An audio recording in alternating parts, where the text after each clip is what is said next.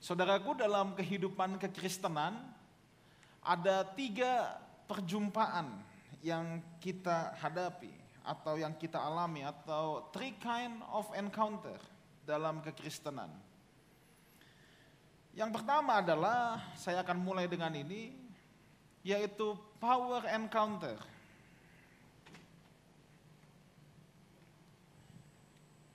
Jadi ada tiga jenis perjumpaan dalam hidup kekristenan kita.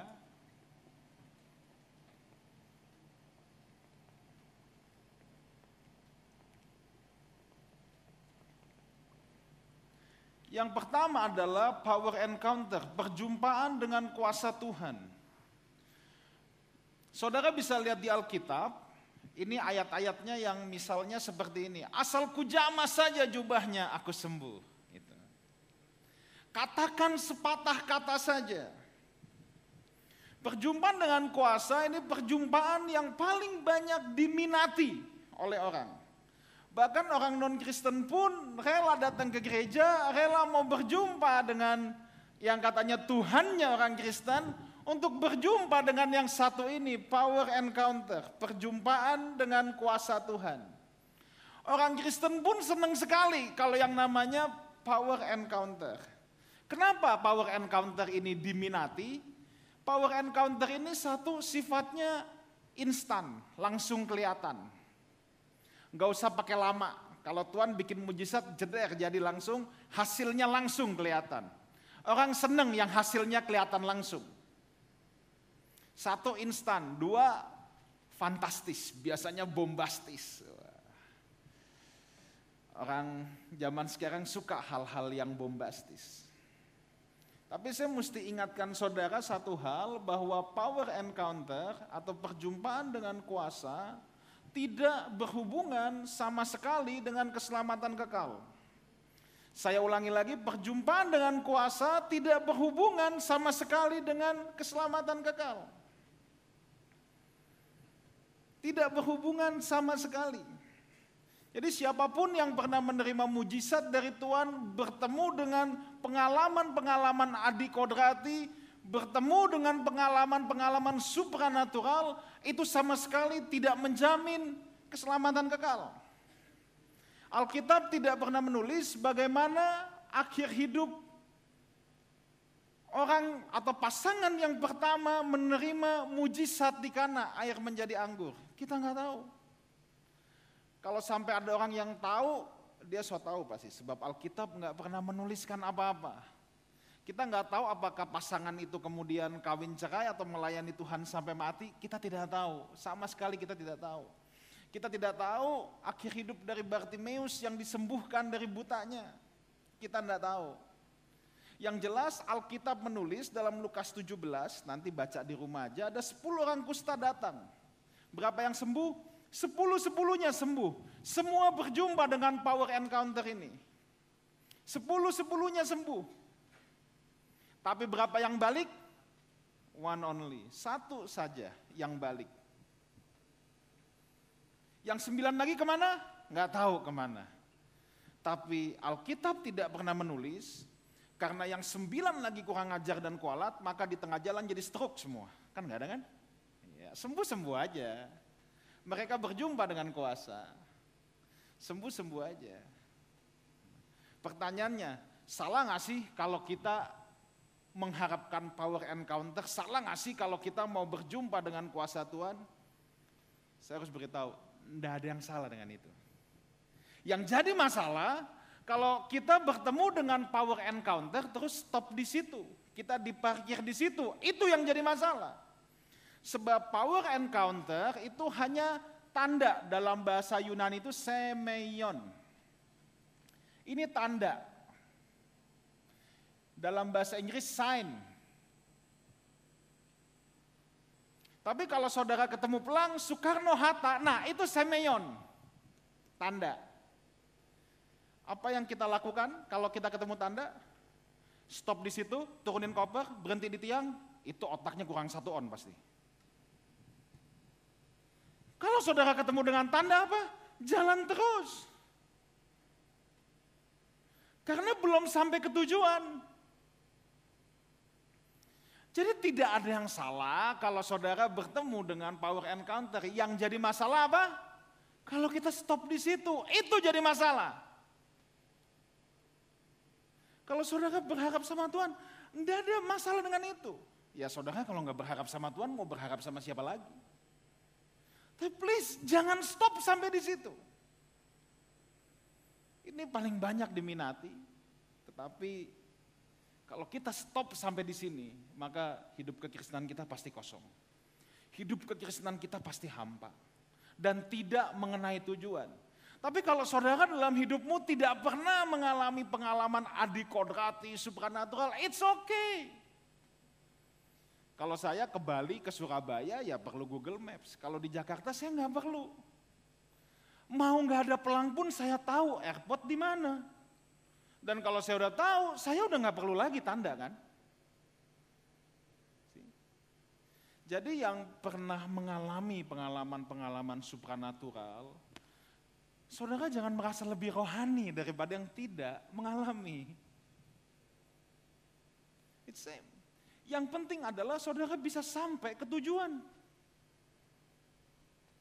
Lebih baik saudara tidak pernah mengalami ini, tapi saudara sampai ke tujuan daripada saudara mengalami ini dan stop di tanda dan saudara tidak pernah sampai ke destinasi saudara. Nah, saya harus dengan cepat aja. Yang kedua adalah love encounter.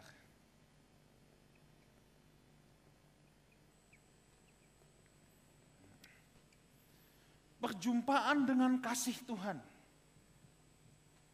Setiap saudara yang ada di tempat ini hampir saya dapat pastikan pernah mengalami perjumpaan dengan kasih Tuhan atau love encounter.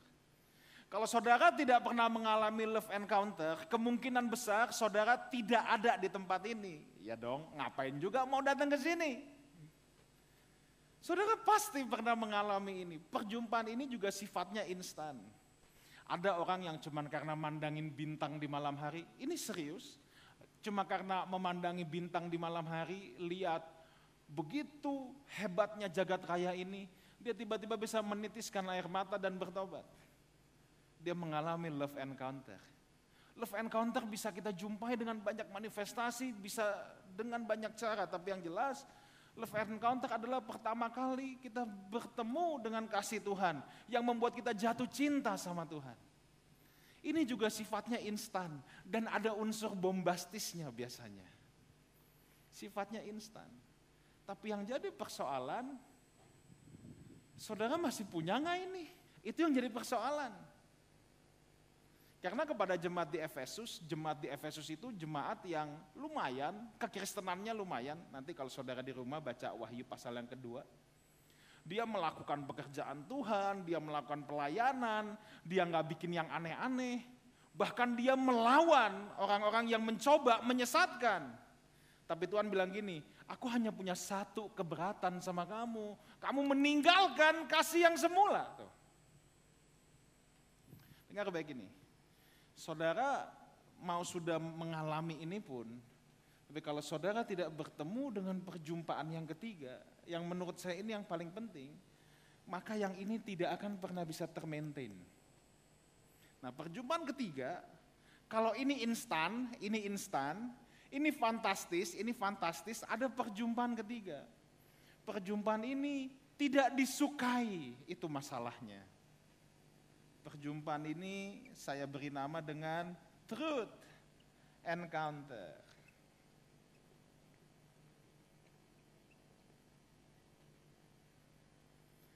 Kalau ini instan, ini instan, truth encounter, tidak ada instan-instannya.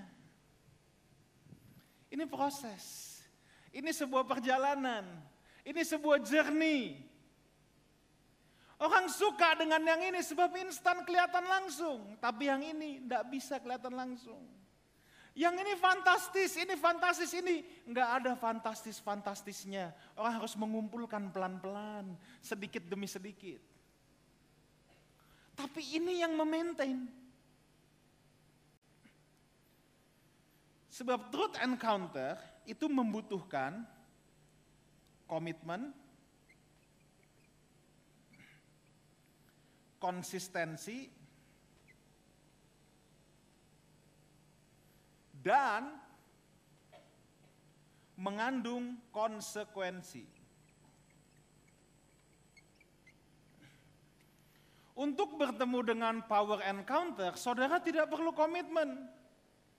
Saudara nggak perlu konsistensi, itu hanya sekali aja jeter selesai. Nanti kapan-kapan kita berjumpa lagi kan gitu ini. Dan saudara nggak ada konsekuensinya. Ketemu ketemu aja. Oke, dapat kuasa Tuhan. Ya udah selesai. Saudara ketemu love encounter, saudara juga nggak perlu komitmen, saudara nggak perlu konsistensi, saudara nggak perlu konsekuensi. Tapi kalau truth encounter, tiga hal ini pasti ada.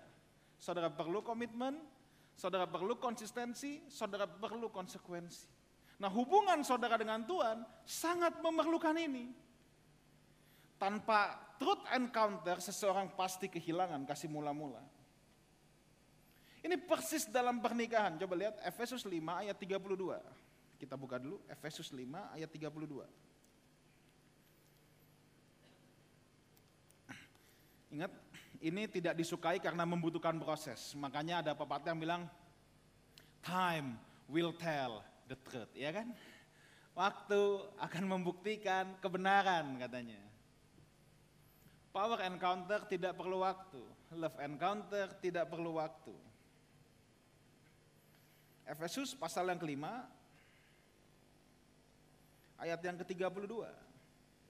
Di sini Paulus sedang bicara tentang hubungan suami istri. Tapi Paulus bilang gini, rahasia ini besar, jadi ntar kalau di rumah saudara baca ayat-ayat sebelumnya, Paulus sedang bicara tentang hubungan suami istri.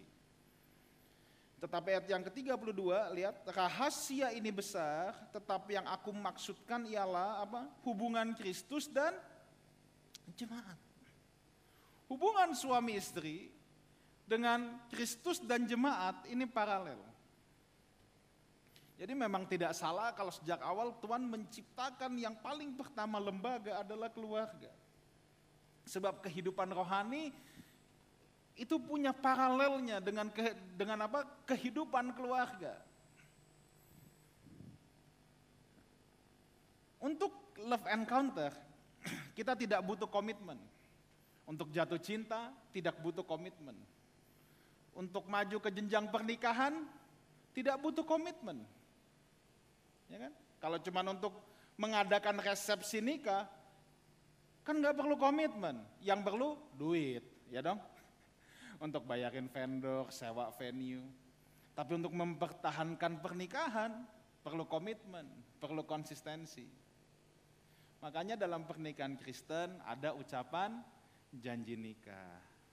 Aku menerima engkau dalam keadaan sehat maupun sakit, suka maupun duka, kaya maupun miskin. Nanti kalau di sini mungkin boleh ditambahin satu, gendut maupun kurus.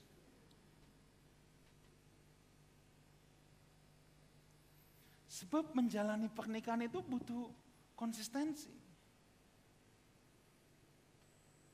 Saudara mau ikut Tuhan, ini gampang, ini gampang. Tapi untuk saudara berjumpa dengan kebenaran, saudara perlu komitmen loh untuk belajar firman Tuhan. Butuh konsistensi loh. Ya kan? Untuk punya komitmen konsisten mau berdoa setiap hari, mau baca firman tiap hari. Dan pasti mengandung konsekuensi. Ketika saudara mau melakukan hal yang benar, maka hal-hal yang tidak benar harus ditinggalkan. Saudara mau melakukan hal-hal yang benar, lingkungan saudara yang biasa tidak benar pasti mulai menyingkirkan saudara. That's consequence of truth. Konsekuensi pernikahan kan juga ada, ya dong. Kalau masih baru jatuh cinta jatuh cinta, orang masih bilang selama janur kuning belum melengkung, ya kan? Tapi begitu udah ada ini, konsekuensi masuk. Makanya ada pepatah bilang kalau belum menikah buka mata, buka telinga lebar-lebar. Kalau sudah menikah udah tutup mata, tutup kuping. Jadi kalau belum menikah silakanlah mendengar semua orang boleh ngomong apa pun tentang pasanganmu, tapi kalau sudah menikah udah tutup mata, tutup kuping. Nasi sudah jadi bubur, ya udah kita habiskan saja buburnya ya. Tapi biar enak kan kita bikin lah bubur yang enak-enak gitu. Bubur ikan, bubur babi gitu loh. Butuh komitmen, butuh konsistensi. Nah coba kita buka sebentar. Nehemia 4 ayat 14, ayat yang kita sudah buka minggu lalu, tapi saya harus ulangi lagi dan kita mulai dari sini. Nehemia pasal yang keempat, ayat yang ke-14. Seperti yang sudah saya katakan bahwa ayat ini adalah panggilan dalam peperangan, panggilan untuk berperang bagi keluargamu, panggilan untuk berperang. Berdiri untuk keluargamu dan rumahmu. Kuamati semuanya, lalu bangun berdiri dan berkata kepada para pemuka dan para penguasa dan kepada orang-orang yang lain. Jangan kamu takut terhadap mereka. Ingatlah kepada Tuhan yang maha besar dan dahsyat. Dan berperanglah untuk saudara-saudaramu, untuk anak-anak lelaki dan anak-anak perempuanmu, untuk istrimu dan untuk rumahmu ada sebuah panggilan untuk kita stand up for our family. Iblis mau menghancurkan rumah tangga sebab memang sejak awal kejatuhan manusia yang pertama itu bukan kejatuhan jemaat Tuhan bukan, kejatuhan keluarga. Ya kan? Adam dan Hawa yang jatuh. Tahukah saudara bahwa di Indonesia saat ini setiap tahun terjadi 350 ribu perceraian. Kalau saudara bagi, satu jam yang lewat berarti ada 40 perceraian. Mengerikan? Jadi kita kebaktian selesai 40 orang bercerai. Coba. That's what happened. Itu yang terjadi. Coba aja saudara bagi, kalau 40 saudara kalikan dalam satu tahun ya 350 ribuan. Dan ini di negara kita, jadi kita kebaktian 40 orang cerai. Saudara tidur, berapa jam? 7 jam? 6 jam, 6 jam tidur bangun 240 pasangan bercerai. That's what happened. Makanya peperangan ini terjadi untuk keluarga. Nah, untuk kita bisa masuk dalam peperangan ini saudara, kita mau buka Efesus 6 ayat 10 sampai ke 17. Sebab peperangan yang kita hadapi ini peperangan yang sangat serius. Tapi masalahnya ini bukan saudara beli senjata atau beli apa untuk menghadapi peperangan dalam keluarga ini saudara bukan beli pisau, beli pistol, beli bom, bukan itu. Tetapi peperangan kita ini bukan melawan darah dan daging, kata Alkitab. Coba kita lihat dari ayat yang ke-10. Akhirnya hendaklah kamu kuat di dalam Tuhan, di dalam kekuatan kuasanya. Kalau Alkitab The Message menerjemahkannya sebagai God strong and He wants you strong. Tuhan mau kita kuat. Sebab kalau kita tidak kuat, kita tidak bisa berdiri, berperang untuk keluarga kita.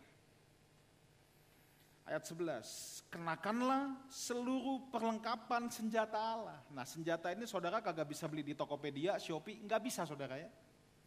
Sebab senjata ini adalah senjata Allah.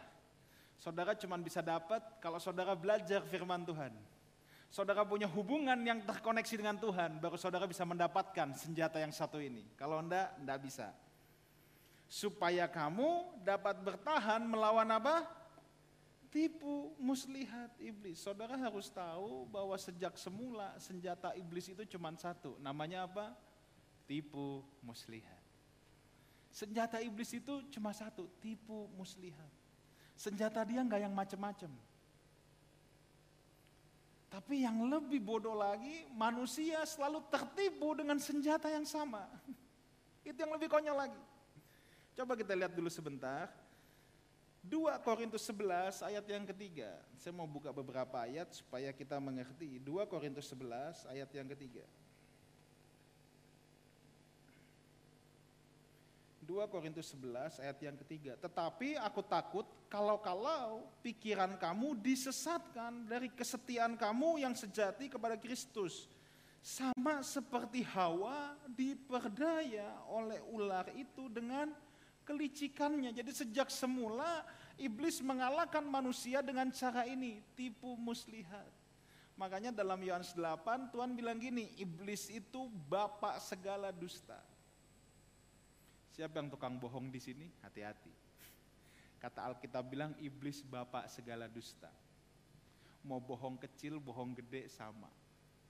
Kalau janjian sama orang, kalau memang belum siap, bilang belum siap. Jangan, gua udah di tikungan, padahal tikungan di rumahnya. Tikungan keluar pintu rumah, masuk pintu mobil itu maksudnya. Iblis itu punya satu senjata namanya tipu muslihat. Dia bohongin semua. Sejak awal Adam dan Hawa pun dibohongin. Kalau kamu makan buah ini, kamu jadi seperti Allah. Pertanyaan saya, emang mirip siapa sebelumnya? Mirip King Kong. Bukankah manusia sudah diciptakan segambar dan serupa dengan Allah? Mau makan atau nggak makan tetap sudah mirip Allah. Iblis selalu mengacaukan identitas. Iblis selalu mencoba menipu manusia.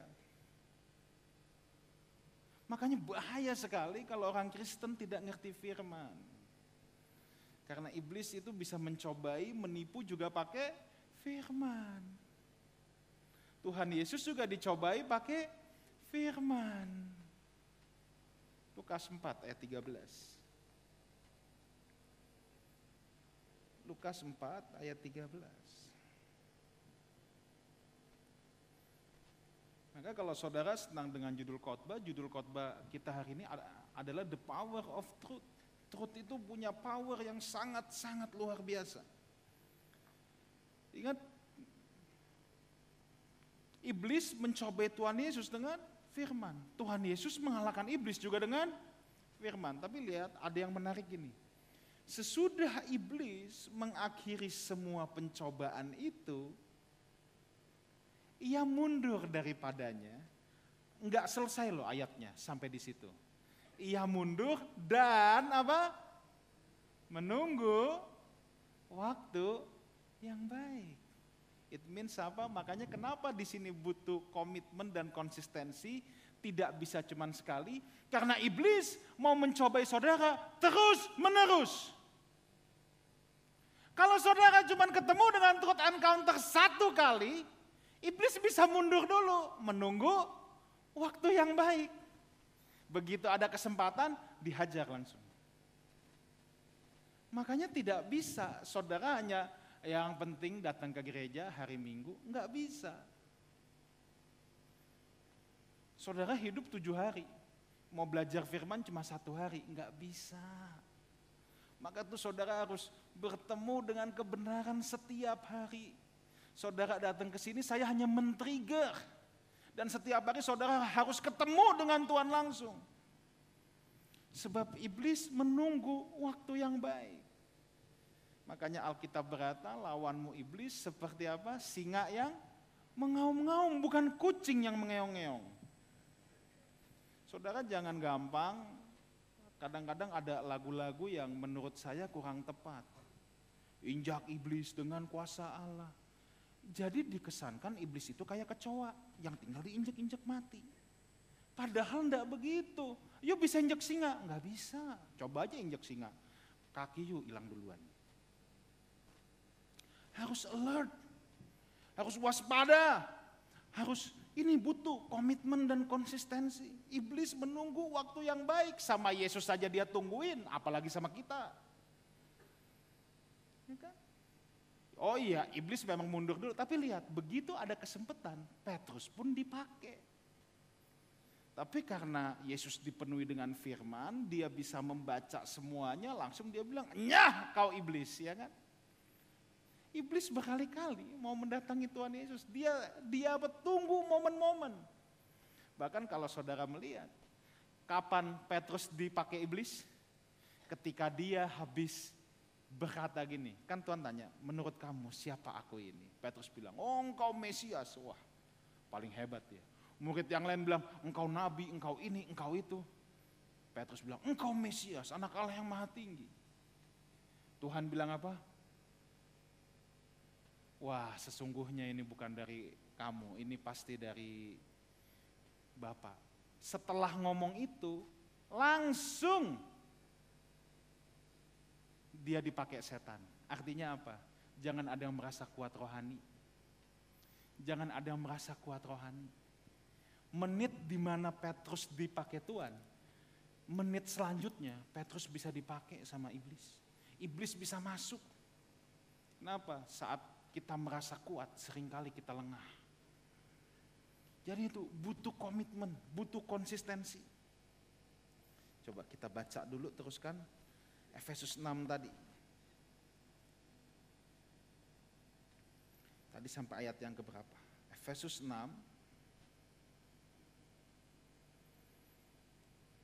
Kenakanlah seluruh perlengkapan senjata Allah supaya kamu dapat bertahan melawan tipu muslihat iblis. Karena perjuangan kita bukanlah melawan darah dan daging. Maka tadi saya bilang, saudara tidak bisa uh, melakukan peperangan ini dengan senjata fisik. Tidak bisa. Tetapi melawan pemerintah, penguasa-penguasa, penghulu-penghulu dunia gelap, dan roh-roh jahat di udara Sebab itu ambillah seluruh perlengkapan senjata Allah, lihat, supaya kamu dapat mengadakan perlawanan saat iblis datang pada hari yang jahat dan tetap berdiri. Sesudah kamu menyelesaikan segala sesuatu, jadi berdirilah tegap. Lihat, berikat pinggangkan kebenaran, kebenaran di sini di Kayosune itu menunjuk pada tingkah laku yang benar, attitude hidup yang benar, Tadi sampai di mana?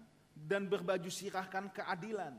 Kakimu berkasutkan kerelaan untuk memberitakan Injil damai sejahtera dalam segala keadaan gunakan perisai iman sebab dengan perisai itu kamu akan dapat memadamkan semua panah api dari si jahat. Dan lihat ayat 17, terimalah ketopong keselamatan semua perlengkapan senjata Allah yang Tuhan kasih itu buat defensif, tapi Tuhan cuma kasih satu yang buat ofensif, yang buat menyerang, yang untuk melawan kegelapan, yaitu apa? Pedang roh, yaitu firman Allah. Jadi rupanya truth encounter itu satu-satunya senjata untuk saudara melumpuhkan si iblis. Betapa bahayanya makanya kalau kita tidak punya kebenaran, kita hanya defense terus. Percayalah defense terus itu lama-lama bobol juga saudara ya. Defense terus itu lama-lama bobol juga. Makanya saudara harus punya senjata yang untuk menyerang. Tadi saya sudah katakan Yesus mengalahkan pencobaan iblis dengan firman Allah dan doa. Jadi kenapa kita harus berjumpa dengan kebenaran? Yang pertama itu satu-satunya senjata kita. Kita nggak punya senjata yang lain. Yang kedua, Yohanes 8 ayat 32. Ini ayat yang sangat terkenal, saudara pasti juga sudah hafal. Yohanes 8 ayat 32. Dan kamu akan mengetahui kebenaran dan apa? Kebenaran itu akan memerdekakan kamu. Implikasinya apa? Kalau saudara tahu kebenaran, hidup saudara baru bisa merdeka. Saudara tidak tahu kebenaran, pasti tidak ada kemerdekaan. Jadi, di mana area-area hidupmu bermasalah, kemungkinan di situ belum ada kebenaran. Saya ulang lagi ya. Kan kalau kamu tahu kebenaran, kebenaran akan mem memerdekakan. Berarti kalau ada area hidup kita yang masih bermasalah terus, kemungkinan di area situ belum ada kebenaran. Dan mau nggak mau untuk memperbaiki area hidup yang rusak itu, kita perlu kebenaran.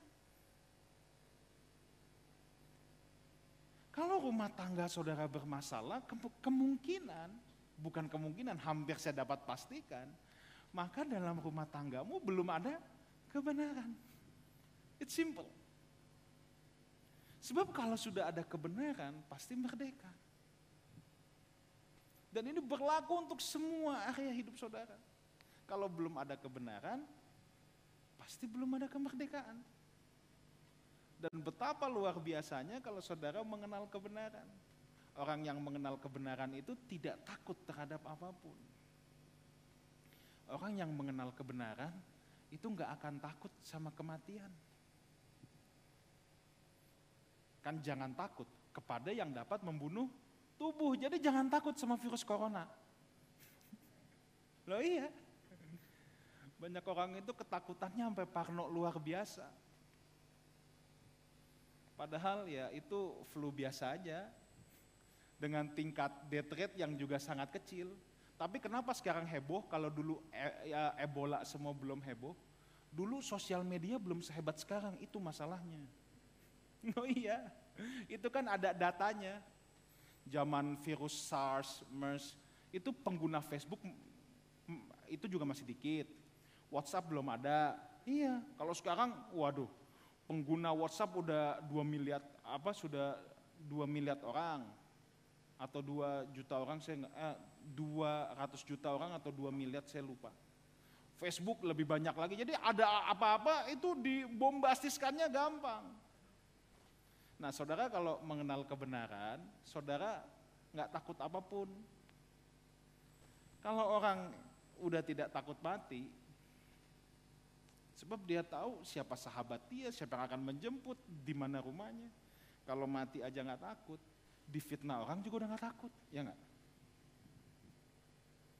Difitnah nggak takut, penderitaan nggak takut, diomongin orang nggak takut, dijahatin orang nggak takut, sampai jatuh miskin sekalipun nggak takut, apa pun dia nggak takut, merdeka nggak hidupnya?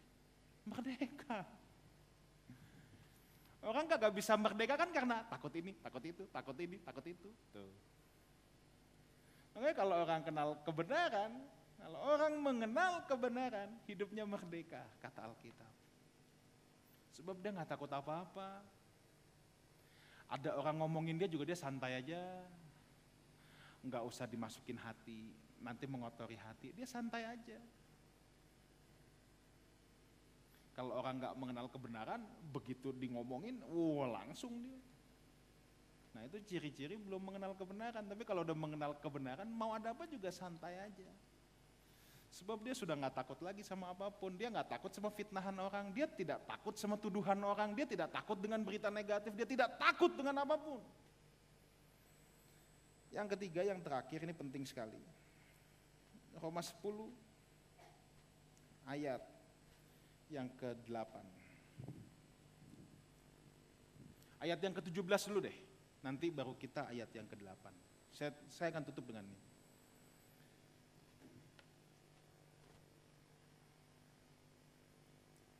Jadi iman timbul dari pendengaran dan pendengaran oleh lihat firman Kristus.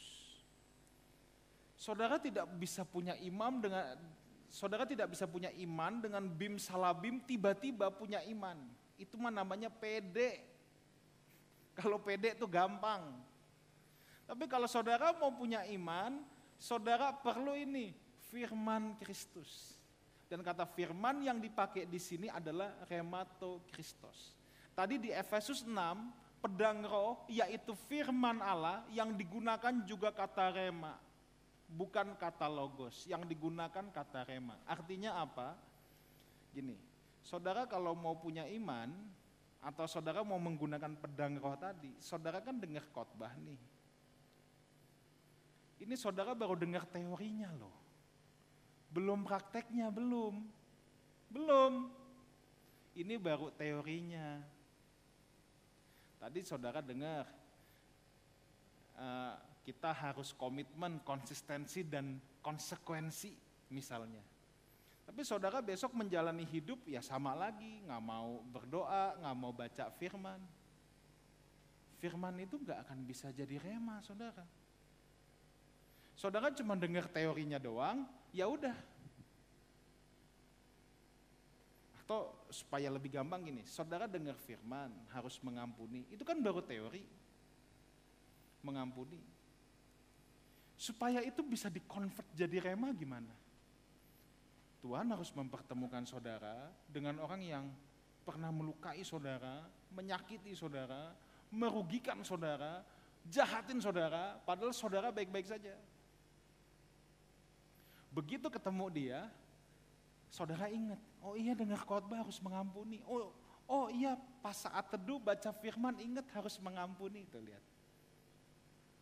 Nah, ketika saudara praktekkan, itu baru terkonvert jadi rema. Nah rema itu kalau saudara kumpulkan pelan-pelan baru jadi iman. Makanya Tuhan bilang kalau kamu punya sebesar biji sesawi aja tuh. Soalnya mau punya kecil aja susah. Yo harus praktek dulu. Harus komitmen dulu, harus konsisten dulu, harus konsekuen dulu. Baru bisa terkonvert jadi iman. Nah dan bahan bakunya itu kan firman. Dan yang bisa menjadi pedang roh itu itu rema, firman yang saudara hidupi, firman yang memenuhi hidupmu, yang saudara lakukan, yang saudara habiskan hidupmu dalam situ. Itu baru bisa jadi pedang roh. Nah sekian coba lihat ayat yang ke-8. Dari Roma pasal yang ke-10 ini. Ini ayat hebat banget saudara. Tetapi apakah katanya ini? Firman itu dekat kepadamu, yakni di dalam mulutmu dan di dalam hatimu. Itulah apa? Firman iman yang kami beritakan. Kok mesti firman iman bukan firman doang? Kenapa Paulus nggak bilang itulah firman yang kami beritakan, tapi Paulus bilang itulah firman iman yang kami beritakan. Saudara pernah nggak ketemu orang yang kayak gini? Katanya mulut manusia penuh kuasa, jadi ucapkan firman, gitu katanya gitu. Ngomongin terus firman, karena mulut berkuasa, apalagi kalau lagi ketakutan atau lagi dalam masalah apa, dia bisa ngomong sendiri, dia kutipin semua ayat Alkitab. Saya harus beritahu satu hal ya. Firman iman dengan mengutip firman itu beda. Kekristenan tidak kenal mantra, sorry ya. Kekristenan tidak kenal mantra perdukunan. Ayat Alkitab saudara tidak bisa menjadikan mantra. Mengutip firman dengan mengucapkan firman iman ini dua hal yang beda. Bedanya di mana? Kalau firman iman, tadi kan saya udah jelaskan dulu. Firman itu harus menguasai hidup kita dulu. Jadi rema yang dikumpulkan, kita punya iman yang benar. Ketika kita mengucapkan firman itu, itu betul firman iman yang dilepaskan. Tapi kalau hidup kita setiap hari juga suka-suka gua, hidup kita nggak benar, tiba-tiba ada apa-apa, tinggal kutipin ayat Alkitab, itu mantra namanya. Bukan firman iman. Do you get it? Bisa paham? Beda. Banyak orang kan, yang penting kita kutip firman. Eh tunggu dulu. Mengutip firman sama melepaskan firman iman itu beda. Thomas Alva Edison, penemu lampu pijar, mamanya adalah seorang Kristen yang sangat taat. Thomas Alva Edison itu bukan terlahir jenius saudara. Waktu dia mau dimasukkan sekolah, dia ditolak sama gurunya, ditolak sama sekolah itu. Karena dianggap ini harusnya masuk ke sekolah luar biasa. Iya. Lalu apa yang terjadi? Mamanya dudukkan dia di rumah, dan mamanya bilang gini, from now on I will be your teacher. Aku yang akan mendidikmu. Thomas Alva Edison dididik dalam kebenaran firman Tuhan. Dan mamanya serius mengucapkan firman iman untuk Thomas Alva Edison. Makanya, ucapkan firman iman dalam usahamu. Ucapkan firman iman dalam keluargamu. Ucapkan firman iman dalam seluruh aspek kehidupanmu harus betul firman iman, bukan sekedar mengutip firman. Selamat bertemu dalam kebenaran, saudara butuh ini. Komitmen, konsistensi, dan konsekuensi. Amin. Tuhan memberkati.